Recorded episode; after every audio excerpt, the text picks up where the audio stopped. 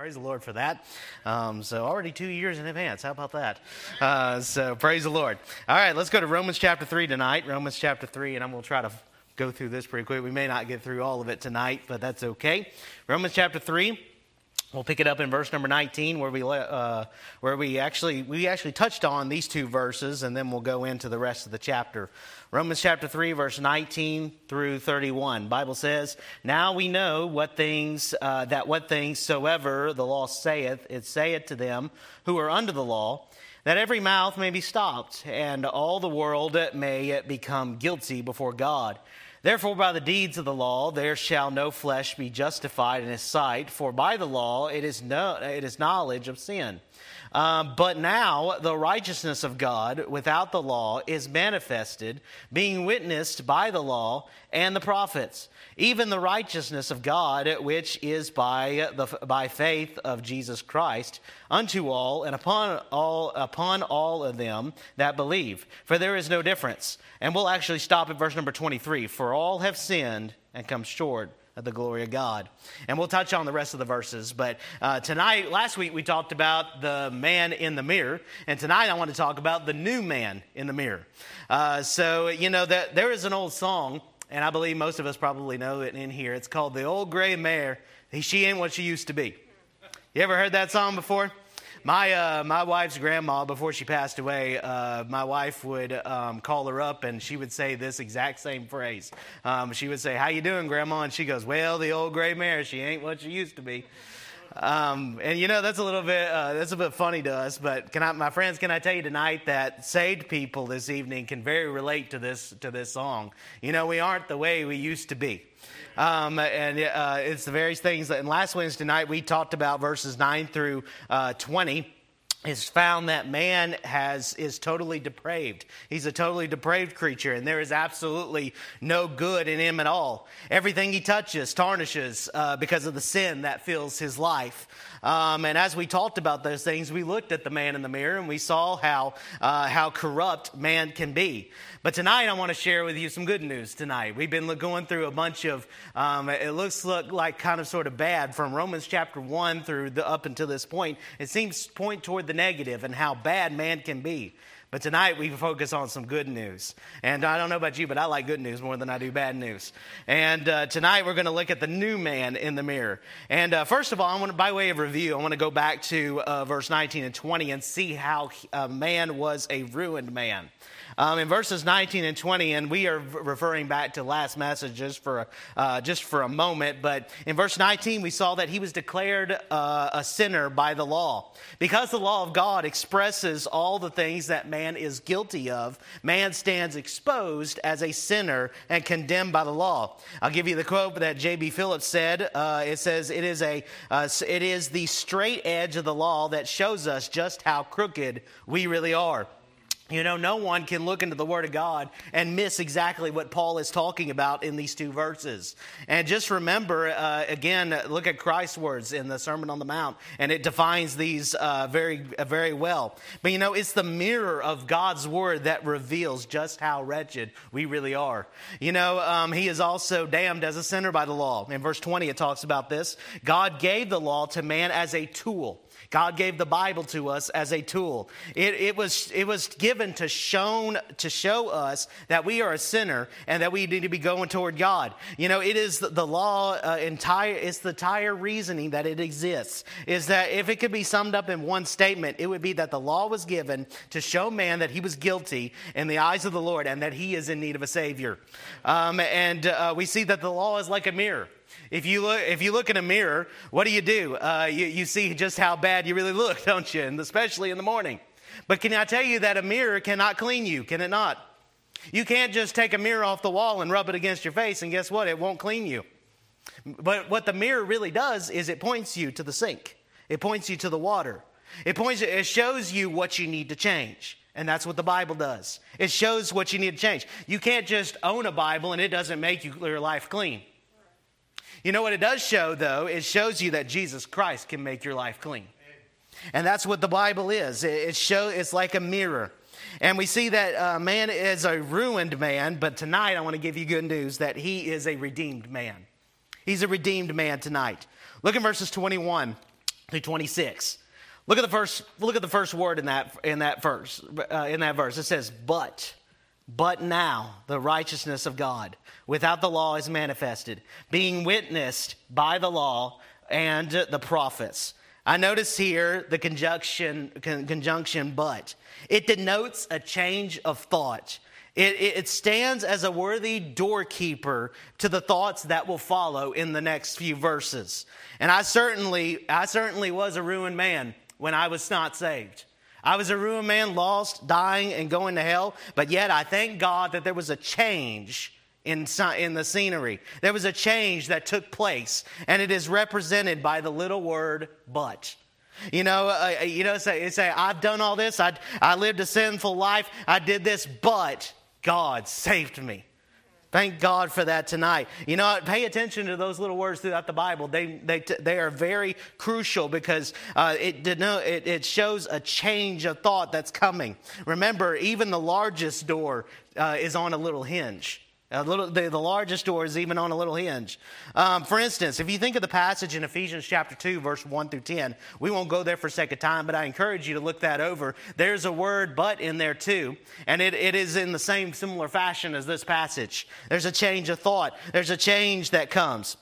These few verses tonight that we're going to look at are now are they are jammed packed full of theological truth.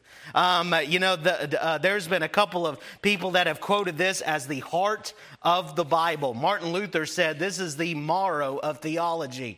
This is probably perhaps the deepest theological sea in the entire New Testament. Now, we can never do them justice, and we could go on and on and on about these verses that we're going to just briefly touch on tonight. Um, there is so much in this passage, and we could take, uh, we could take months to talk about this. Um, but for sake of time, we're just going to kind of touch on them and glean from a little bit of the truths from it. And I noticed that there are some traits about the new man in the mirror tonight.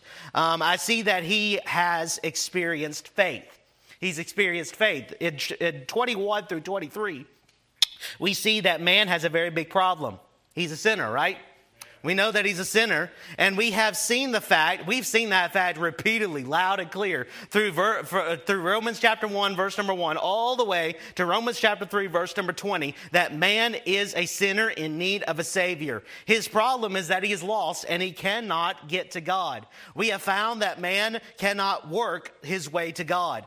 We cannot be good enough to please God, and yet God demands that perfect righteousness to enter heaven. You see, man is a miserable sinner. It says in verse number 23, for all have sinned and come short of the glory of God. And you know, we may, we will never be right with God by virtue of our own efforts. Uh, but when the Bible says come short of the glory of God in that phrase, in that verse, it means that we literally miss the mark. We miss the mark. And uh, the tense in that phrase, uh, the tense of that word suggests that it's an ongoing process. Um, we will never, it will continue to miss the mark. In other words, no matter how good we may get, no matter how, uh, how, how li- good our lives are, we are still missing the mark and falling short of the glory of God. You can't get to God on your own. Uh, but therefore, God allows man to be made righteous by them placing their faith and trust in Him. Um, and we see, and that's in the Lord Jesus Christ. What these verses are telling is, us is that salvation does not come by works or by being a good person. Salvation is solely by faith. You cannot buy your way to heaven. And you know, people try to buy their way to heaven, and people try to get as much money as they can, but all those, all that money means nothing in the world because you can't buy your way to heaven. You can't be good enough to go to heaven. You can live a spotless life. You could not commit one other sin in your life, but look, folks, you're still, if you're not saved, you're going to hell. You know, you cannot be good enough to get to heaven. You cannot work hard enough to get, he- to, get to heaven. I believe some of us, and hopefully all of us, are hard workers. Um, and, you know, I can tell you that you could work hard enough, but you can't get to heaven based on hard work. Um, however, you can believe in Jesus by saved by be saved by grace through faith and be declared righteous by the heavenly Father and go to heaven, but nothing but faith to show for it. The, uh, notice the words in verse number 22. It says, "Even the righteousness of God, which is by faith in Jesus Christ, unto all and upon all them that believe." I see the phrase upon, uh, unto all, and upon all there. This implies that the Lord takes righteousness and gives it to, to and puts it on those who believe in the Lord Jesus Christ. Um, that's how salvation works, folks. That's exactly how salvation works. Um, he has, uh, I see that the, the new man, he's experienced this kind of faith, but he's also uh, experienced freedom. Look in verse number 24. Being justified freely by his grace through the redemption that is in Christ Jesus. This verse introduces us to two great theological words, and they are the words justify and redemption. Uh, the word justify means to declare one not guilty or to make one as though he ought to be. In a biblical sense, it means that God, in His power and in His grace, declares us to be righteous and worthy of a relationship with Him. Praise God for that tonight. Praise God that when you get saved, you are justified. You know, tonight we also see the word redemption. It means to set at liberty after the payment of a ransom price. To put it all together, when we received Jesus as our Savior, God applied the price that Jesus had paid on the cross to our account and declared us righteous. Praise God for that tonight. He thereby freed us from the condemnation and the consequences of our sin. He literally set us free. Man, praise the Lord for that tonight. You know, in Jesus, I am free from my need to try and please God. From, uh, he is already pleased with me because of what Jesus did on the cross. And I no longer have to try to be good to get God to let me into heaven because I, he's already done, he's already given me his own righteousness in his eyes because I personally accepted Jesus Christ as my Savior. Therefore, I'm good enough to go to heaven because I accepted him as my Savior. That's a blessing tonight. That's a blessing that that's all I had to do tonight. You know, and here's the kicker the Bible says that the verse that all it happens freely. Do you notice that in verse number 24? Being justified freely. You know, this word means without a cause. Without a cause. Basically, God gave us his righteousness even when we did not deserve it. Man, he gave it to us even though we could never earn it. We could never pay him back for it. And he gave it to us without a single cause, without any strings attached. You ever known any gift to be like that? Any, any circumstances where there was no strings attached? You know, commercials, they always tell you that this is free or this is this. Or that, you know, if you buy this, you're only like $39.99, right? But what does it say in the little print? Plus shipping and handling, right? There's little strings attached to it. And you know, after that, it's probably like a hundred bucks or even more than that. But salvation, folks, is free. Salvation is free and there's no little plus shipping and handling. There's nothing attached to it, folks. And can I tell you that why people think that, that you have to work for your salvation, why people think that there's extra to it, it, it amazes me. But, um, but you know, there's, there's, uh, there's no explaining it. And I'm grateful tonight that He saved me. And the only two words that enter my mind why He would do that is love and grace. Love and grace tonight. Um, I know that I do not understand all there is to know about salvation and redemption, but I'm glad that I can experience them even though I don't understand it.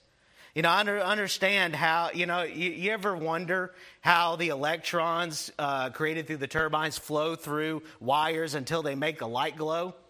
Uh, you know, I never even contemplated it, but I'm not just going to sit in the dark and complain, uh, c- contemplate it. I just trust that it's there, right?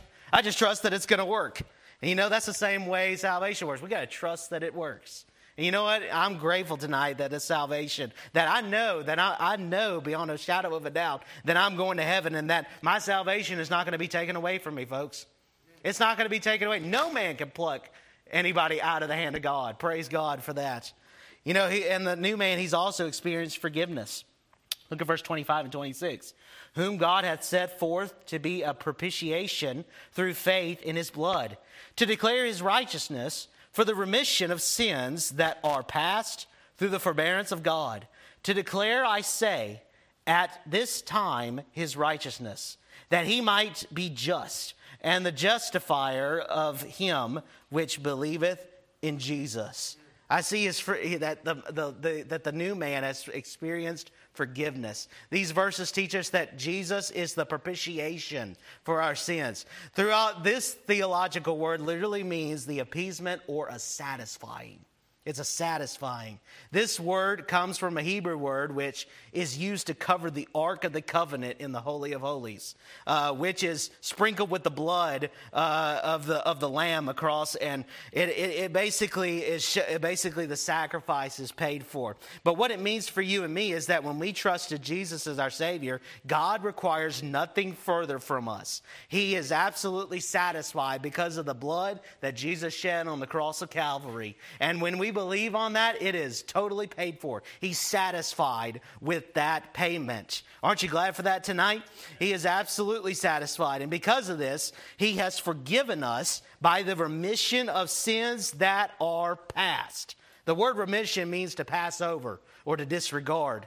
When we trusted Christ, God put our sins behind Him. He doesn't remember them. Praise God for that. Praise God, he, he forgets those sins. What sins are you talking about? I don't remember them anymore. Praise God for that tonight. And you know, as you can see, glory to God above, the man in the mirror isn't the same man as he used to be. I'm grateful tonight that I can look in the mirror and I can see a, a man that back uh, when I was 13 years old, I'm not the same person I once was. Praise God. Um, but when I got to be 14 years old and I trusted Jesus Christ as my Savior, I could look in the mirror and I'm saved by God's grace tonight. And it, there is a new man in the mirror tonight. But how about the person that looks back at you? How about the person that looks at you? You know, uh, what are you trusting in this evening for your soul salvation? Is it God and His shed blood, or is it some religious experience? How about how have you experienced the glory and the power of the death, burial, and resurrection of Christ? I know we've been talking about the bad news about the last few weeks, about uh, the hell bound sinner who deserves nothing better. But tonight, I'm grateful that I can share some good news of eternal life and that the Lord Jesus Christ, praise God for that. He is a redeemed man. But number three tonight, he is a righteous man. He's a righteous man. We see in verses 27 and 28, let's go to verse 27 and 28. Where is boasting then? Is it, it is excluded. Uh, uh, is excluded by what law? Of works? Nay, but by the law of faith. Therefore, we conclude that a man is justified by faith without the deeds of the law. I see that the man, the righteous man, has a new relationship with the law. According to Paul in these verses, the new man knows that he isn't saved by keeping the law. He is saved by pure faith in Christ. Therefore, there is nothing about which he can boast about the matter of salvation. You know, instead of man taking credit for something of which he had nothing to do with, by the way, salvation is not what we can do, it's what Christ did for us. Can I tell you that the only thing we did was believe on it? We didn't pay the price. We didn't come, and by the way, that we even talked to on it last week, where God, somebody just doesn't go after God. Man just doesn't get up and goes after God. God comes to them. God comes and convicts your heart that you are a sinner in need of a Savior. And He did that in my life, and He's done that in your life. If you saved, if you're saved by the grace of God, that is what He did in your life. He came to you, and by, by, praise God, I'm grateful He came to me. I'm grateful that He saw me in my lost condition. He saw me as what I, the sins that I committed, and He still loved me regardless of what I was doing. And I'm grateful tonight that He saved me out of that, and now He saved me into a life eternal to where I'm going to be walking on the streets of pure gold and have a home in heaven one day. Praise God for that. He has a new relationship with the law. You know, He knows the law was just a tool by the Lord to bring him to himself. You know, he's, he has a new relationship with the law.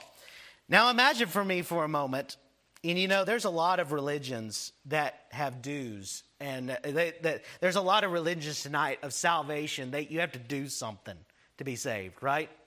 You know, imagine for me for a moment if I had two chairs sitting up here, and one was labeled do, and the other was labeled done. Now, those two chairs represent every single religion on the face of this earth. Every belief system, everything, every system is either a do or a done.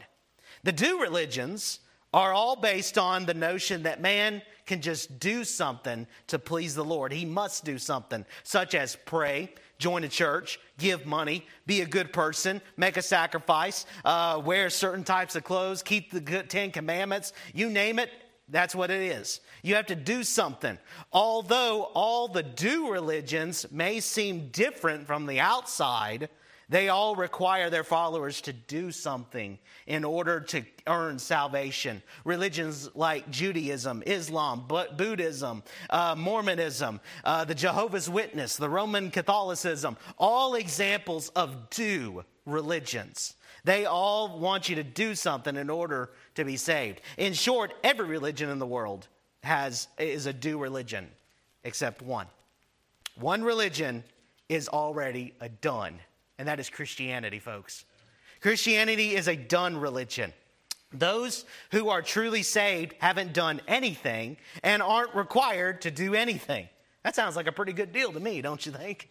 You know, uh, it's already done because Jesus has already done everything that is necessary, folks. Now, every person in this room is sitting, every person in this room tonight is sitting in one of these two chairs.